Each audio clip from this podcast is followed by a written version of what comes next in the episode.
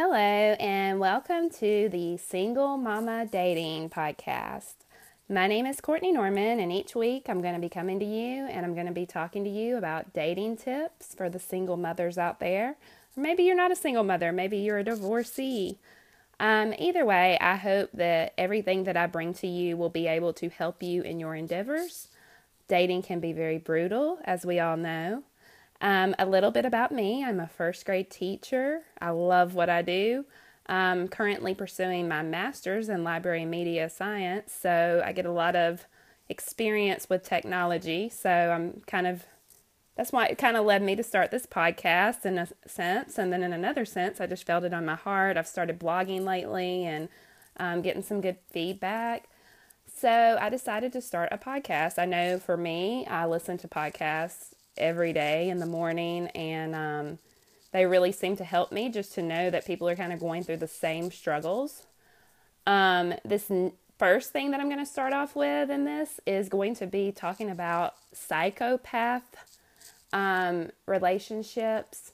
And I'm going to try really hard in my podcast just to be candid. I'm not going to try to do a lot of editing. I want you guys to know that I'm a real person and I'm just a working single mother um, who wants to share my experiences. Um, I may make this first one about 45 minutes instead of, um, you know, I'm going to try to stick to about 30 minutes or so in the um, next one so that they don't get too long. But to give you a little bit of background knowledge of me and why I started studying this particular subject, I would like to make this one just a little bit longer. Um, when I was 17 years old, I met my ex husband. Um, I knew he was going to be the man that I married from the moment that I met him. Um, was completely head over heels in love with him. And we had a great relationship for many years. But I think a part of me didn't really know being so young and having so little relationship experience, and also with him never have having a very serious relationship. I don't think either of us really knew what a healthy relationship was supposed to look like. So I still believe, like to this day, that was part of our problem. Was we started off on an unhealthy foot. Um, we spent every breathing minute together. Um, you know, and I went off to college. I went to Auburn University and he actually stayed in our hometown near southeast Alabama. We're about 10 minutes from Florida. And uh, we had maintained our long distance relationship over the years, and it was nice. Um, but at the same time, like, we should have existed kind of apart from each other a little bit more. Um, I wish we had. But needless to say, um, I don't like to really talk about, you know, my last relationship. I don't want to bash my ex husband. He is still the father of my children that I love very much. And um, my ex husband and I have a great relationship now as a divorced couple. Um, I feel like we both have the same intentions in our heart. We want what's best for our children. And I think that he is a wonderful father um, we did not have a good relationship. Um, there was a lot of emotional abuse in our relationship. I think he was actually unaware of it. And the fact that I kept it all bottled inside and didn't share that with him, it was one of those things that just, it was both of our faults. I mean, you know, as equally, it was my fault as it was his. Listen, if you are to anyone out there listening, if you are ever in a relationship with somebody, communication is key. And if you feel like something's bothering you or not going right, don't bottle it up in your heart. Don't do that. You need to somehow tell that person and communicate to them that what they're doing is bothering you.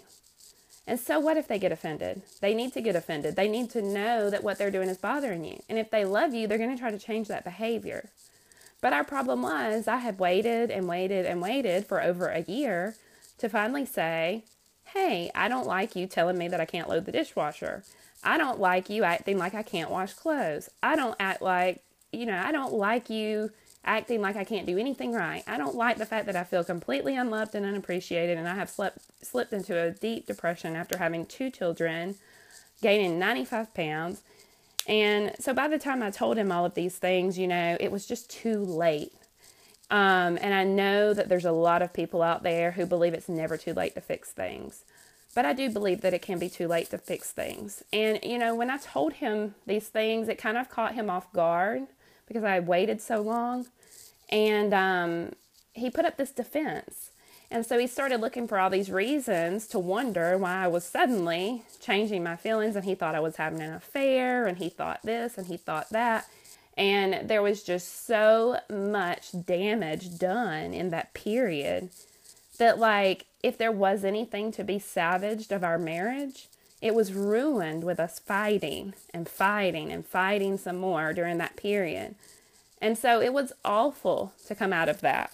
Um, and it was about a year ago today um, that we were having the worst point of our marriage.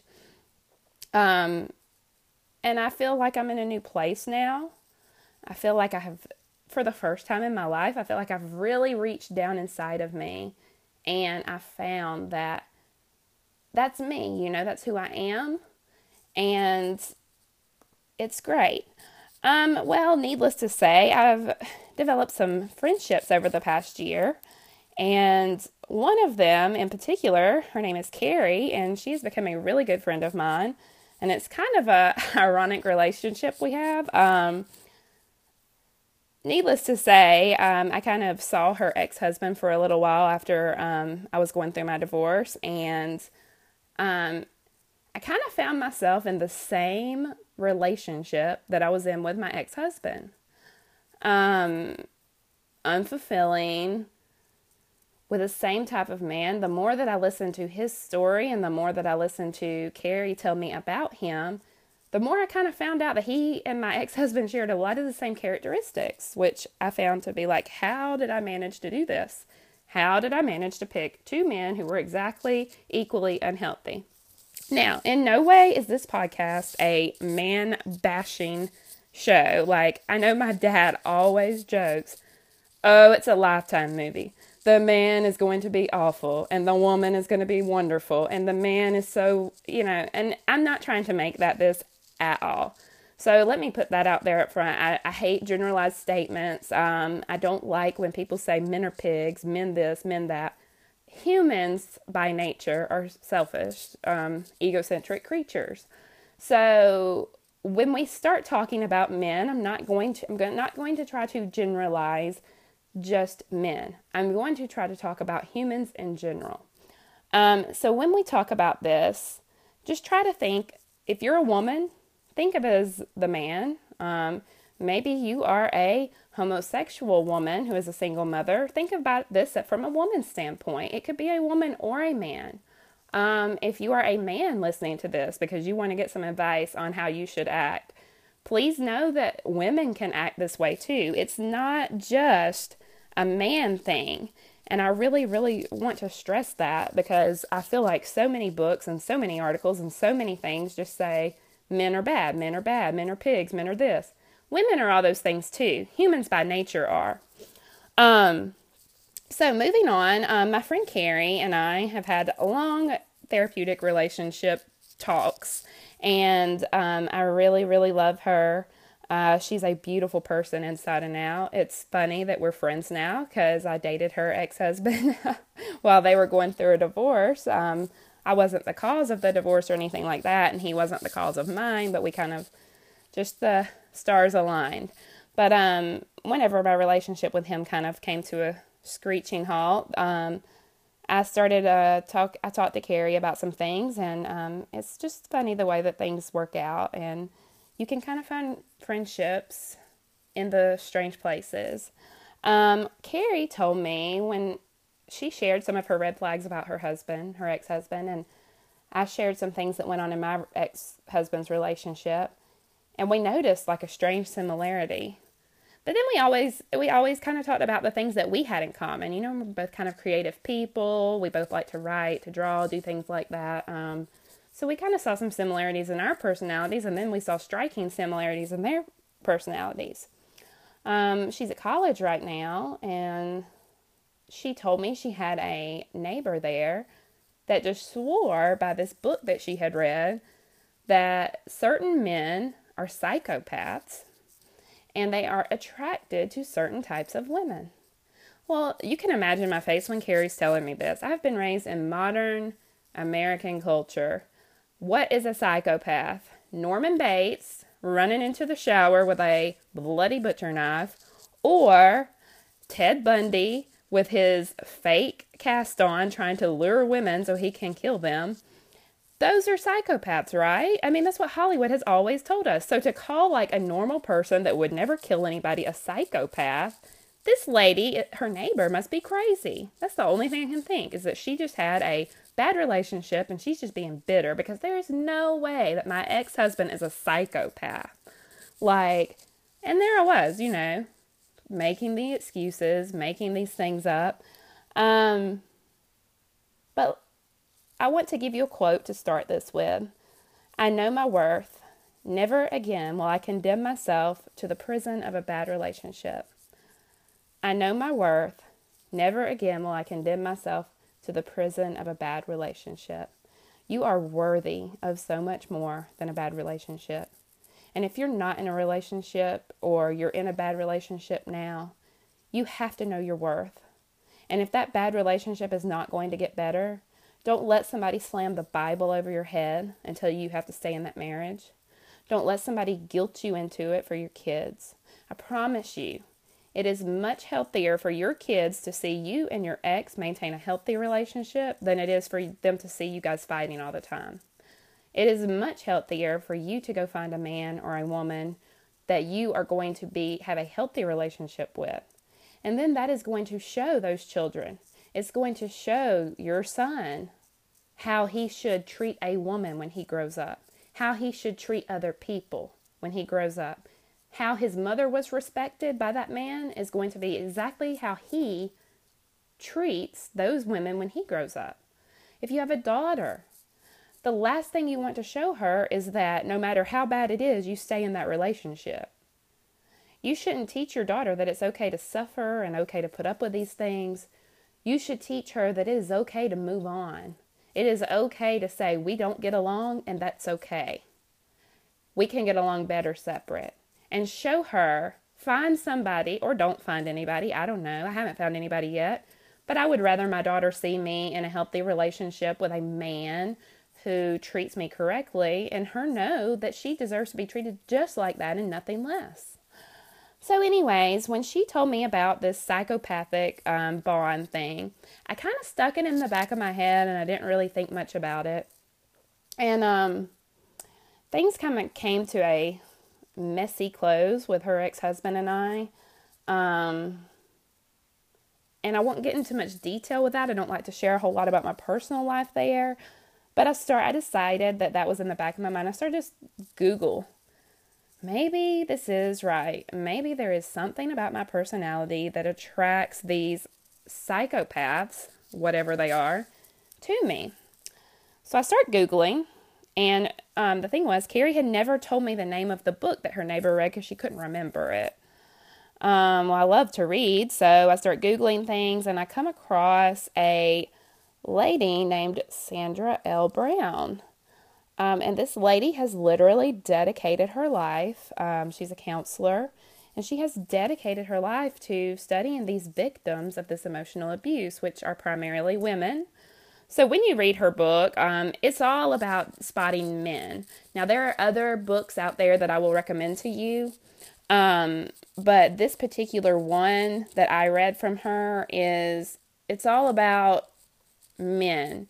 And the one I read that I found the Kindle edition for um, is called How to Spot a Dangerous Man Before You Get Involved. Um, I really recommend this book to any woman out there who is dating. Um, and also, you could apply these traits. Like, I feel like you could apply the traits that she talks about in this book with women. Um, I'm sure that these types of women exist too when you look at the biological nature of a man and a woman, um, men are more likely to have these psychopathic tendencies than women, um, just because the way we are biologically hardwired. Um, women are much more nurturing, caring, empathetic creatures, and men are not. So that is why men are kind of stereotyped as psychopaths. However, there are occasions where women can be psychopaths too. Um, so that was the book, first book I read. Um, now, there is another one of hers that's more popular that I have not read yet. Um, it did not have the Kindle edition, so I'm going to have to order it and read it in my hands. It's called Women Who Love Psychopaths Inside the Relationships of Inevitable Harm with Psychopaths, Sociopaths, and Narcissists. And um, I would really like to read that one. Um, it looks really good, it's got great ratings. Um, there are, along with the How to Spot a Dangerous Man Before You Get Involved, there's the workbook that's a survival um, guide for women, and that kind of goes with it. But those are her um, two books that are really good. And I started reading her first one, the one that I could find on the Kindle edition, and I love it. I love it so much. I recommend anybody read it. Um, even if you've never been involved with a psychopath, even if you're just starting to date, any of those things, I recommend you read this. Um, it, she really talks about the personality traits that attract a psychopath to a person. And I'm going to try to kind of sum those up in some of the studies I've done and, you know, reading this. But um, ask yourself these questions. Number one, and I came up with these questions just on my own from reading a couple books. Number one, are you a driven woman? Are you driven to achieve your dreams? Do you not lose sight of things? Number two, are you a woman that maybe isn't your typical girl? Like, I know for me, I'm not a typical girl. I don't like a lot of attention. Um, I don't want somebody like cuddling on top of me all the time. Like, that's not my love language. You know, when I want to go to sleep at night, I'm like, get on your side of the bed. Um, I don't like to be showered with gifts all the time. That's, you know, that's not my thing. And I don't like pet names, like when people call me baby or honey or sweetie. I don't like that. That's just not me. Um, so that's not my t- that's not a typical girl by definition. Um, number three, are you successful in your career, perhaps achieving a lot at a young age? You know, did you go to college right after high school? And then as soon as you got out of college at 21, 22, did you get a job? And start a career very early in your life. I know for me, graduated college when I was 21 and I started teaching kindergarten when I was just after I turned 22. Um, I'm 25 now and this is nearly my fourth year teaching and I'm getting a master's in library that I'm almost done with. And I think that's a lot for me. Like, I'm not trying to toot my own horn, but you know, I'm almost 26 years old now. I have two kids. I've been married, divorced, I'm almost done with a master's degree that I will finish when I'm 26. And I've had a career going for a few years. You know, and I feel like that's a lot. Um, that's a successful person. Number four, are you more of like an intelligent and creative type individual? Um, are you a deep thinker? Do you try to see the box, the whole picture? You know, do you are you not closed minded? You're a really empathetic person if you're more intelligent and creative. There's a lot of proof and research behind that that people who are creative and intelligent are a lot more um, feel a lot more than some people. Number five, are you well rounded and liked by your peers? Now, I know for me, I have a very introverted personality. I crave my alone time, I ignore my phone calls. But when I'm around people, they laugh all the time. They love being around me. They think I'm hilarious. And I'm pretty well rounded in the fact that, you know, I'm a mom, I teach, I do these things. And, um, I, you know, I, I'm not perfect at all. I think that, you know, most of the days, if they could just see how hard my feet were paddling underwater, they wouldn't envy that at all. But, um, you know, in, in a social standpoint, are you kind of a well rounded person and do your peers like you? Um, number six, in addition to all those things, are you kind of sensitive at the same time? You know, would you watch a movie and cry or, or see somebody that was less fortunate and, and be sensitive to the way that they felt. Um, number seven kind of goes with this. Are you empathetic and caring? When you do see a person that's in a less fortunate situation, do you try to kind of empathize with them and put yourself in their skin and figure out how that would feel? And it leaves you with a tear in your eye, and maybe you walk up and you give that homeless person some money or ask them, Can you buy them something to eat? Or any situation where people are going through a hard time, do you empathize with them? Does it really hurt you inside to think of how they're going and how they're feeling? Number eight, are you nurturing? You know, do you like to nurture people? I know for me, I'm a teacher. you know, other careers that are nurturing nurses, um, a lot of times therapists. Nurturing people try to help others and help them through their problems. You know, is that you? Um, do you have a really big heart when it really comes down to it? Do you feel like you have a big heart? You know, you may seem like all you do is be a mom in your career, and sometimes you don't feel like you're accomplishing much, but do you have a big heart deep down inside? And do you have a hard time telling other people no? Number 10, do you have a hard time telling people no? I know for me, it's the hardest thing in the world. I will take on the world before I start telling people no. I know I've been asked on dates by people that make me feel totally uncomfortable, that I know there's no chemistry with, but I feel like I've got to go. Like, do you feel like that? Does anybody ever feel like that? And I'm not the only one that feels like you just have to endure the agony.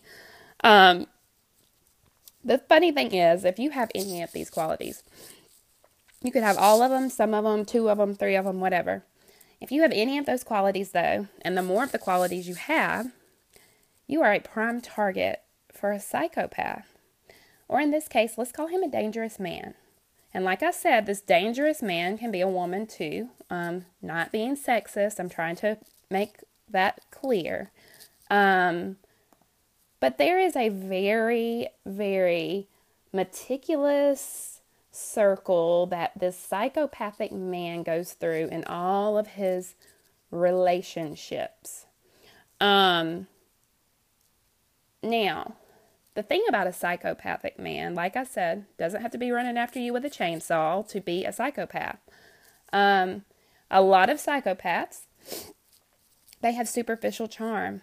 I know the people that in my past relationships I can think of, people love them when they are out in public, people like them. Um, they think they're a nice person.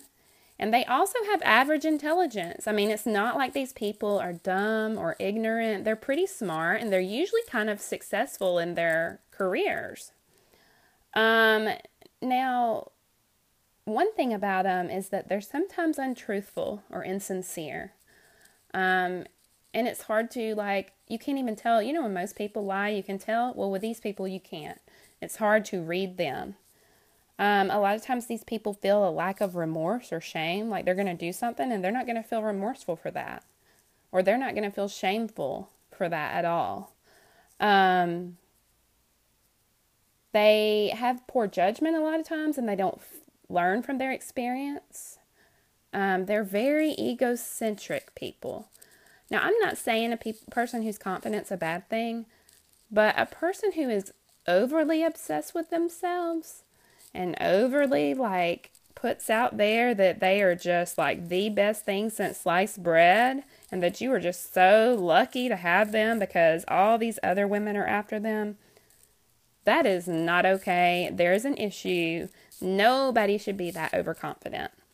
Um, really the biggest thing there is they also have this like inability to empathize with others. So if they see you going through a hard time or somebody else, they don't know how that feels because they don't have the ability to put themselves in somebody's shoes. Um, that's why they have a lot like the, this unresponsiveness to their interpersonal relationships. Um, suicide threats are rarely carried out by them. They would never do that because they think they're so wonderful. Um, they can have many sexual relationships with people that's very impersonal.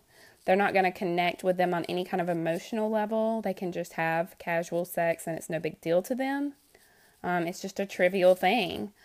Um, they also sometimes have trouble with alcohol or substance abuse in some form or have at some point in their life. Maybe they, you know, did some kind of drugs, um, recreational drugs in their youth, or and now maybe they drink alcohol, or maybe they drink alcohol in excess now.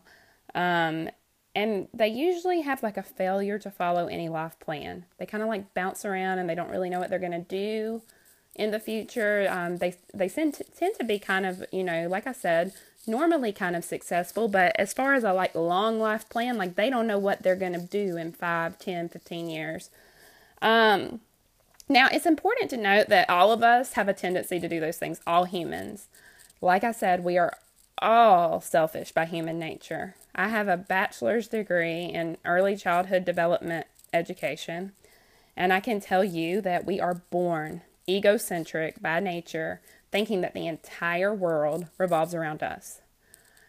Now, another thing I'm going to get into with that, we all are born egocentric, but some of us learn to be more nurturing, more caring, and it's also important that it happens in our childhood.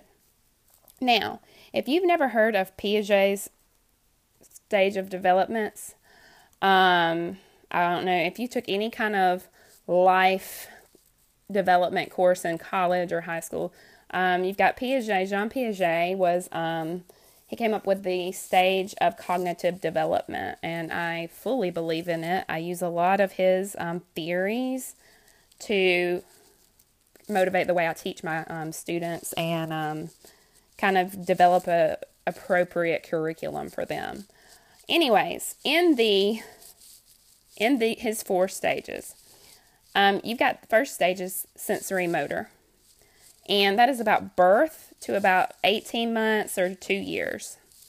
Um, then you have the pre operational stage, which is toddlerhood basically. It starts about 18 months or two years, and that continues through early childhood around age seven.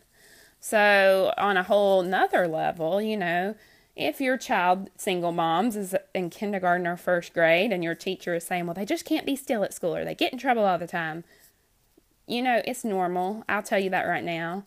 They're still in toddlerhood. They're still, they're in the late pre operational stage of development, but they're still developmentally, that's appropriate for them. Um, the un, in public schools, and I'll talk about this in another podcast if you guys want um, in public schools, there's a lot of unrealistic expectations there, but those kids are still in a very sensitive development time, all the way up until age seven. And then you've got the concrete operational, and that's about ages seven to 12. And that's when they're really going to start looking at their analytical side of thinking and they're going to really start thinking on a deeper level. And, you know, if, if you show them different, for instance, one of the experiments they always do with kids to see if they have reached this level of development is I can get a Play Doh, a thing of Play Doh, and I can have one that's rolled up into a big fat worm, and then I can roll one out into a skinnier worm. A child that is still in toddlerhood, in, even if they're in the late pre operational stage, like six or seven, they're going to tell you that the biggest one is that long, skinny one because it's taken up more room, it's longer. Or they're going to tell you that the other one's bigger because it's big and fat around and that one's skinny. Either way, they're not going to recognize that two equal things of Play Doh were the same when you rolled them out. A child in the concrete operational is going to see you take a whole thing of Play Doh, make one thing. Going, they're going to see you take a whole another thing of Play Doh and roll it out into a long, skinny thing, and they're going to tell you it's the same. That requires a deeper order of thinking and it requires that child to reach that stage of development. Back in the sensory motor and pre operational stages, children are constantly making connections. The brain is, you know, reconnecting and connecting the dots. And I know you're probably asking yourself, why is she rambling on about this right now? What does this have to do with dating and psychopaths? I promise I'm getting there. Um, then, after age 12, they reach a formal operational stage, which is adolescence through adulthood. Um, now, back to psychopaths. How does this have anything to do? How do we get from Jean Piaget to psychopaths? Well, psychopaths refer to pathology. Okay, and Sandra Brown explains this very well in this book, and I have learned this and I found this to just mind boggle me. Um, but pathology is something that happens, it's a there are pathological disorders. I'm sure you've heard of the term pathological liars. Um, a group of personality disorders that psychopaths are are cluster B personality disorders. That's your narcissistic personality disorder, your antisocial, those personality disorders. Now, if it's a pathological disorder, then that pathological disorder is going to be something that occurred in childhood before the age of seven. Seven, why is that age important? Go back to Piaget's stages of development. The sensory, motor, and preoperational stages are your crucial brain development stages. That's why it's so hard for a child to acquire language at an older age because their brain is so different in that first stage. A pathological disorder is something happened to that child before the age of seven. Before age seven. Maybe it was an absent father. Maybe they were abused and subconsciously they have like maybe you know they show a lot of things about abuse and like consciously if that happened before the age of 7 a lot of times our brain blocks things out. I find it highly interesting that I remember nothing about first grade. I can remember when I was 3 years old and we moved. I can remember 4 at preschool. I can remember kindergarten, second, third and all the way up. But first grade, and this was something that my mother always told me about my teacher, was that she said I couldn't get along with people and that I had like a miserable year that year. And I, I don't know. I don't remember anything about first grade. It blows my mind. But I wonder if it was so traumatic that my brain just psh, put it in the back in the subconscious and I don't even know about it. So this is the thing with these people that have these pathological disorders or whatever. If it happened before age seven, it's possible that they don't even know why they're like that. They have no idea. Um, but it could be that, you know, their parents fought a lot. They saw a lot of violence. Um, it could be that somebody was violent toward them. Um, somebody important died. Any anything really before the age of seven. Now they have showed that a pathological disorder is least likely to develop when the child's like 7, 8, 9, and 10 because they've already reached a stage in that brain development where it's not going to affect them quite as negatively. However, before age 7 is when these things kind of whatever. So if they have a pathological disorder, they are a psychopath. No, that does not mean that they're going to be running around killing everybody. It does not mean that they are crazy. It does not mean any of those things. It means that they simply had something happen in their childhood that affected their pathology. The pathology made it to where their normal, what would have been their normal personality, did not develop. That's why it's so important for us as their mothers and all to protect them from hearing fighting or hearing these things or being in these bad situations because it is a crucial time from the time they are born to age seven is going to that development is going to affect them the rest of their life on the earth. That is so important those years. And that was one interest i had when i went into early childhood development. And as a side note now i know you're learning about me a little bit. Um, when i finished this master's in library i've I'm going to pursue a master's in counseling and psychology. And I've kind of been looking into it and you know, I have to I'm getting a general degree in it, so I have to pick some things like I have to pick an area that I want to specialize in. And I have chosen to go with these cluster B personality disorders and pathological disorders. Um, with my background in early childhood development, I feel like I can directly benefit from pursuing that with these pathological disorders and then with my own experience with emotional abuse and having learning more about these disorders um, i hope that i'm able to help people one day and eventually be a counselor.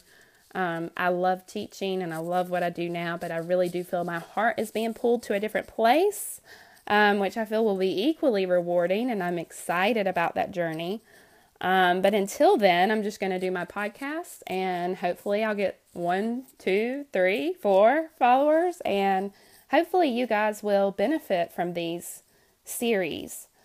Um, what I want to do with this particular podcast is kind of wrap it up here. I feel like if I start talking about the three stages of a pathological um, relationship, that I will be here for another hour. Um, what I want you to do I want you to just think right now of some key things that we've kind of went over here. And probably the biggest thing for you that was the biggest reali- realization for me is that psychopaths are not just murderers. Why does Hollywood make us think that psychopaths are just serial killers? They're not. They are not at all. And actually, Robert D. Hare, I found this quote on Google Images when I was researching that. It's he says, too many people hold the idea that psychopaths are essentially killers or convicts. The general public hasn't been educated to see beyond the social stereotypes to understand that psychopaths can be entrepreneurs, politicians, CEOs, and other successful individuals who may never see the inside of a prison. It blows my mind because my whole life here I've been thinking that to be a psychopath, you've got to be running after me with a chainsaw. You don't. That means that I have come into contact with these dangerous people. You come into these contacts with these dangerous people. We have done that our whole lives, and we don't even realize it. I know I talked about Sandra Brown in her book, but I finished that book and I'm actually reading another one that was recommended to me on Amazon, and it is called Psychopath Free Recovering from an Emotionally Abusive Relationship. That is, I'll say it again Psychopath Free Recovering from Emotionally Abusive Relationships, and that's with narcissists, sociopaths, and other toxic people and this is written by Jackson MacKenzie. Have not done a whole lot of um, research on the author. I apologize for that. I just started reading it. Um, but one of the things in this book that I found like very, very much that I liked is it used a scenario where the woman had psychopathic tendencies. And so I really like that this book it kind of focuses on psychopaths in general and not just men. Um, so it's not sexist. I really like that. Um, I recommend that book to males and females alike that have been in any kind of emotionally abusive relationship, whether it be at your job with your boss, with your mother or father, or a you know rom- romantic interest. Um, I want to also say that if you've ever suffered from emotional abuse, emotional abuse isn't normal. Um, normal people don't seek to hurt others emotionally. And when they do, when we do hurt somebody and we're normal, we feel empathy for that and we are apologetic. We feel some kind of remorse. Anybody that has a pathological disorder, they're not going to feel that. Remember, psychopaths cannot feel that remorse. So it doesn't matter how much you sit there and you beg and plead them to understand how you feel. You can be crying on your knees. They are going to be completely unaffected by your tears. Um, then, you know, I think that it's important to remember that they're everywhere around us. Um, in this psychopath free book that I'm reading, they did a study. Um, I'll have to go back and look at exactly what the study entailed, but they found basically that one in 20 people kind of have these psychopathic tendencies. Now, if you look at the statistics on Google, they will tell you only 1% of the human population are psychopaths. Well, I very, I very much disagree with that. Um, after studying it, I just I think that one percent those are the criminal psychopaths. These are your Ted Bundys, your Norman Bates. These are your serial killers or the BTK killer. Those kind of psychopaths are 1% of the population. But a psychopath doesn't just entail somebody who's criminally in trouble. It entails people who have those qualities that are functioning in our society. I mean, you think about it. Men primarily run the westernized culture. Um, most of your CEOs and lawyers and that kind of thing, they're mostly men. Um, and they always talk about how women haven't came through the glass ceiling in society. Well, because men are more likely to be psychopaths than women. And if you look at the this is this is the top they did some studies on the top 10 jobs that attract psychopath personalities. Listen to this. CEOs, number 1. Number 2, lawyers. Number 3, your media personalities on TV, radio. Number 4, salesmen. Number 5, surgeons. Number 6, journalists. Number 7, police officers. Number 8, clergy. Number nine, chefs. And 10, your civil servants, like those that serve in the armed forces. None of those really surprise me. Um, I can think of all the people I've ever met, and Yeah, I can see those personalities in those people. It doesn't surprise me at all. And you got to think about it. Uh, CEOs, lawyers, media, um, salesmen, they run our country, our Western civilization. And they're mostly men, yes. Of course, there are some women, which proves that there are some women that have these psychopath relationships. Now, I'm not saying if you are one of those 10 things that you are a psychopath. My mother was a salesman and my dad is a journalist, and they are both not psychopaths, I promise. And I've got some really great friends that are lawyers that aren't psychopaths. I have some really great friends that are police officers or clergy members or chefs. They're not psychopaths. Um, it's not to say if you choose one of those careers that you are a psychopath. It's just saying that those are the top 10 professions where you're probably going to find people that have those psychopathic tendencies. Um, now, the, they also did a study and they said the least likely careers to have psychopaths, the top 10, number one, care aides, number two, nurses, number three, therapists, number four, craftspersons, number five, beauticians and stylists, number six, charity workers, seven, teacher, eight, creative artists, nine, doctors, and 10 accountants. Now, when you look at those, you know, most of those, I know I am a teacher and I know people that are nurses and care aides. Um, you know, most of them, pe- those people are largely unappreciated. Um, they don't do it for, like, I never went into teaching for the money, one. Um, I don't make a ton of money. Um, I love what I do, and I love being there for those kids, and I love teaching them, and I do it for those reasons.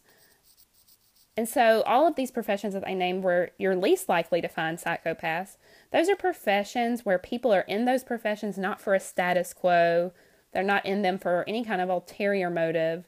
They're in them because they're nurturing people by nature. You could never put a psychopath into a care aide or nurse or teacher position and expect them to make it because they're not nurturing.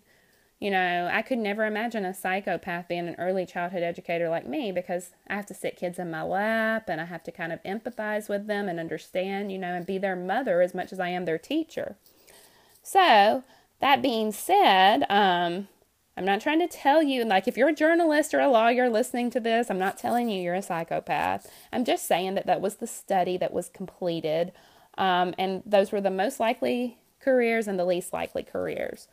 But the study that they did, they said 1 in 20 in this book, Psychopath Free, 1 in 20, and I may have mentioned this a minute ago, 1 in 20 people are likely to have those psychopathic tendencies. So I just did some quick math in my head when I'm thinking of that. I'm thinking, you know, I got about a thousand friends on Facebook, you know. Um, so if every 1 in 20 are a psychopath or likely to be, I probably have about 50 friends that are psychopaths that I know, that I communicate with, that I see all the time, you know, that are on my Facebook. Like I and I'm really private about who I let on my Facebook. I have to know them in real life to let them on there. Um, so I have that. Like, of course, I don't communicate with all 1,000 every day, but for the most part, I know these people in passing. I see them. To think that 50 of them are psychopaths. 50. That's a lot. Every one in 20 people. Like, I teach a class of 20 kids, or near about every year. I have 22 this year. But it's likely that one of those kids in my class every year is going to grow up to be a psychopath. And this is an issue with dating. And this is an issue that I have found, you know, you just really have to pay attention to. And I hope that I have opened your minds right now. Um, to this series that I'm going to do on psychopathic bonds. Um, next podcast next week, um, I hope to focus on the the three stages of a psychopath relationship, and it's really really interesting how if you have ever been involved with one of these people, they go through a very very very meticulous kind of flow chart way in the way they do things. Um, so we're going to talk a little bit about that next week. And I'm also going to talk to you about tuning into your red flags. So, you don't have to be completely oblivious forever that you are dating a psychopath or seeing a psychopath. You can actually tune into your red flags and bring those forward in your life, and you can absolutely be the person you want to be. And let me close with that quote that I reminded you of at the beginning. And I just want you all to know that I love you very much. Um, if anybody's out there listening, it makes me happy to share these things. It's therapeutic to talk about them. Um, if you ever, ever, ever want to email me or ask me any questions or have a chat, like I'm totally open to that. My personal email is Courtney, C O U R T N E Y, underscore Norman, N O R M A N, 90 at yahoo.com. Courtney underscore Norman, 90 at yahoo.com. Um, and if you have any questions to ask me, I'll always be glad to answer them. Or if you would like to go read more about these things and other single mama things that I post about, um, my WordPress blog site is Court Norman, C O U R T N O R M A N, dot wordpress.com. And you will be able to see a lot about this and other things that I talk about on there. Um, eventually on our show, I hope that we will be able to get some guest Um, relations. Maybe I can talk my friend Carrie into one day telling us a little bit about her past relationship. Or if you would like to chime in and be a guest on our podcast show one week, just shoot me an email and I'll be glad to have you. Um, like I said, I want to close with this I know my worth. Never again will I condemn myself to the prison of a bad relationship. The person who said that is Steve Maraboli. I have no idea who that is, but I found that quote online and I love it. I know my worth.